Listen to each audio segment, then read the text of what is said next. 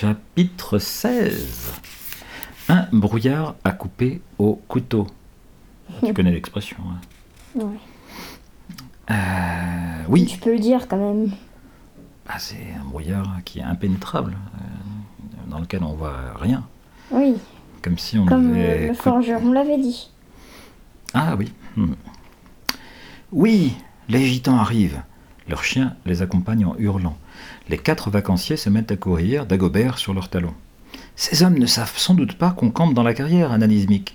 Ils viennent peut-être simplement ramasser les paquets, et pendant qu'ils les chercheront, on prendra de l'avance. Dépêchons-nous Ils atteignent le fourré d'Ajon, d'où part la voie ferrée, près de la vieille locomotive. Les bergers allemands les entendent et aboient. Les bohémiens s'arrêtent pour voir ce qui les effraie. Ils aperçoivent des ombres au loin. Un homme rugit. Là-bas, arrêtez-vous Qui êtes-vous? Arrêtez-vous, je vous dis Mais les cinq n'obéissent pas. Ils avancent entre les rails. Les filles ont allumé leurs lampes de poche et éclairent le sol pour éviter de trébucher sous le poids des ballots. Vite Plus vite, souffle Annie, mais ces sacs sont tellement lourds. Ils nous rattrapent, allait euh, soudain François. Claude se retourne. Je ne vois personne, répond-elle. Tout euh, tout est très étrange. Arrêtez-vous. Il se passe quelque chose d'extraordinaire. Ses compagnons cessent d'avancer. Jusque-là, ils ont gardé les yeux rivés à terre pour éviter les obstacles. Étonnés par les paroles de leur cousine, ils lèvent la tête et font volte-face. Incroyable, murmure Mick. Le brouillard. On ne voit même plus les étoiles. Comme il fait sombre. Oh non, gémit sa sœur, horrifiée. Pas ce terrible brouillard dont nous a parlé le vieux Baudry. Cette brume qui envahit la lande. Les garçons contemplent avec étonnement les vapeurs qui tourbillonnent autour d'eux. Ça vient de la mer, commande François. Vous sentez l'odeur du sel? Ça apparaît brusquement, comme le maréchal Ferrand nous l'a dit. Et ça devient de plus en plus épais. Heureusement, on a le chemin de fer pour se guider, remarque Claude. Qu'est-ce qu'on doit faire? Continuer? L'aîné des cinq prend quelques instants pour réfléchir. Les gitans ne nous suivront pas dans ce brouillard, affirme-t-il. J'ai bien envie de cacher ces billets quelque part et d'aller avertir la police au plus vite. Grâce au rail, on ne risque pas de s'égarer, mais il ne faut pas s'en écarter. Sans ça, on se perdra complètement. Ouais, c'est la meilleure solution, approuve sa sœur, qui demande qu'à se débarrasser de son fardeau. Mais où les mettre? Dans la carrière? On n'y arrivera jamais dans ces ces ténèbres. Non, j'ai trouvé une excellente cachette, poursuit François, en baissant la voix. La vieille locomotive qui a dé- déraillé. Si on fourre ces paquets dans la longue cheminée et si on bouche le haut avec du sable, personne ne les découvrira. T'es un génie, complémente France Mick. Les gitans croiront qu'on a emporté les billets et s'ils osent affronter le brouillard, ils, ils se mettront à notre poursuite, mais on sera déjà tout près du centre équestre. Ah, les filles approuvent aussi l'idée du jeune garçon. Je n'aurais jamais pensé à cette vieille machine, avoue Claude. Est-ce qu'il faut marcher loin? Questionne Annie. Je suis épuisé, j'ai plus de force dans les bras, ces baluchons sont trop lourds. Dans ce cas, il vaut mieux que tu attendes ici, recommande son frère Ned. Assieds-toi sur les rails, ça ne sera pas long. Ah non, c'est mieux la fillette. Euh, ne me laissez pas toute seule. Et elle commence à sangloter. Je reste avec toi, propose sa cousine. Vous deux, les garçons, suivez la voie ferrée jusqu'à la locomotive, cachez les billets dans la, cheminée et revenez vite. D'accord, approuve Mick. Gardez Dagobert avec vous, c'est plus sûr. Les deux frères partent ensemble avec la lampe électrique d'Annie. Claude garde la sienne, le chien se blottit contre elle. Ce brouillard n'est pas du tout de son goût. Reste bien près de nous et tiens-nous chaud, mon Dago. Cette humidité me glace jusqu'aux os. Tout en marchant, François guette les moindres bruits. Si les gitans étaient à un mètre de lui, il ne pourrait même pas les apercevoir dans le brouillard, qui devient de plus en plus épais. Hmm, le vieux Baudry affirme que la brume vous empoigne. Je comprends maintenant ce qu'il veut dire, pense-t-il. J'ai l'impression que des doigts mouillés effleurent mon visage, mes mains et mes jambes. Mick lui donne un coup de coude. Hé Les rails s'arrêtent ici. La locomotive doit être tout prête. Ils avancent prudemment. Le fourré d'Ajon est invisible, mais se fait sentir. Ses épines s'enfoncent dans les mollets des deux aventuriers. Allume ta lampe, chuchote l'aîné. On y est. Voici la vieille traction.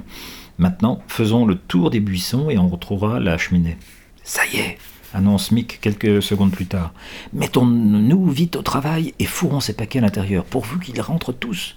Cette besogne leur demande une dizaine de minutes, l'un après l'autre, les petits ballots s'enfoncent dans le trou métallique. C'est tout, souffle enfin François. Maintenant, du sable. Aïe, que ces épines sont pointues la cheminée est presque pleine jusqu'en haut, constate son frère. Il n'y a pratiquement plus de place pour le sable, juste quelques poignées pour cacher ce qu'elle contient. Voilà, c'est fait. Maintenant des branches d'ajonc par-dessus. Aïe, aïe, les mains en sang. Tu entends les brumières Non. Je ne crois pas qu'ils osent aller très loin dans cette brume. Ils sont peut-être en la carrière. Ils attendent que le temps s'éclaircisse. Tant mieux. En tout cas, ils n'auront pas les billets. Bien, chuchote François. Il fait le tour du fourré. C'est là qu'on a quitté les rails. Prends-moi par le bras. Il ne faut pas qu'on se sépare. Je ne pensais pas que le brouillard pourrait être si opaque. La lampe électrique ne sert à rien. Ils font quelques pas à tâtons, mais leurs pieds ne rencontrent pas la voie ferrée. C'est sans doute un peu plus loin, estime François. Non Par ici Le chemin de fer reste introuvable. Les garçons sont pris de panique. De quel côté se diriger? Se sont-ils égarés? Ils se mettent à quatre pattes pour tâter le sol. J'en ai un Non, c'est un morceau de bois. Surtout, ne t'éloigne pas, Mick. Après dix minutes de recherche, ils s'assaient par terre, la lampe de poche entre eux. On s'est perdu en quittant les ajoncs, conclut l'aîné des cinq. Il n'y a rien à faire sauf attendre que le brouillard se dissipe. Et les filles? demande l'autre, anxieux. Essayons encore un peu, on dirait qu'il fait un peu moins noir. On aurait peut-être plus de chance.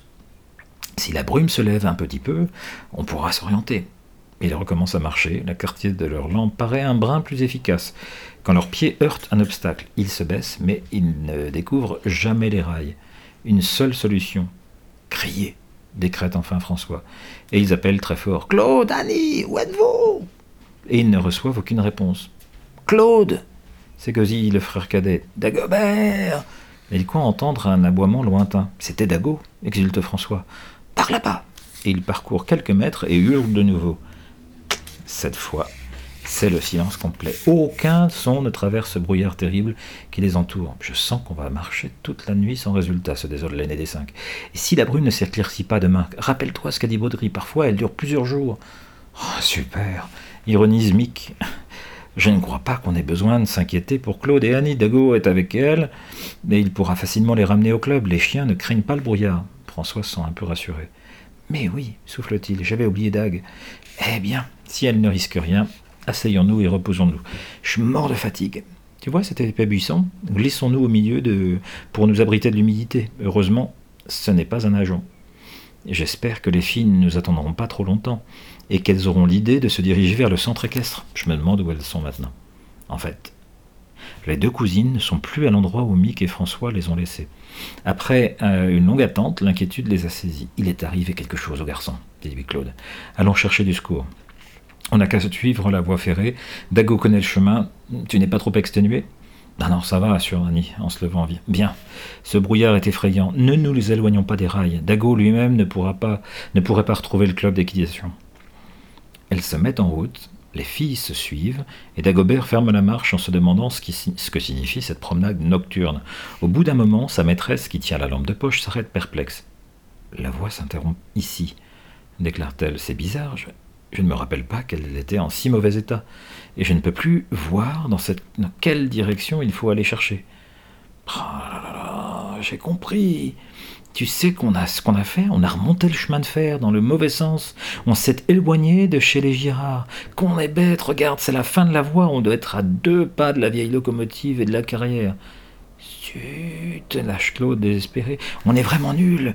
Mais dans un brouillard pareil, hmm, c'est impossible de se repérer. Ce qui m'étonne, reprend la fillette, c'est que je ne vois pas les garçons. Je ne les entends pas non plus. Je pense qu'on on ferait mieux d'aller à la carrière et d'attendre jusqu'au jour. J'ai froid et je suis fatigué. On pourra s'abriter dans une grotte. Hmm, si tu veux, acquiesce sa cousine, complètement découragée. Mais surtout, faisons bien attention de ne plus nous perdre. Suite, la prochaine fois.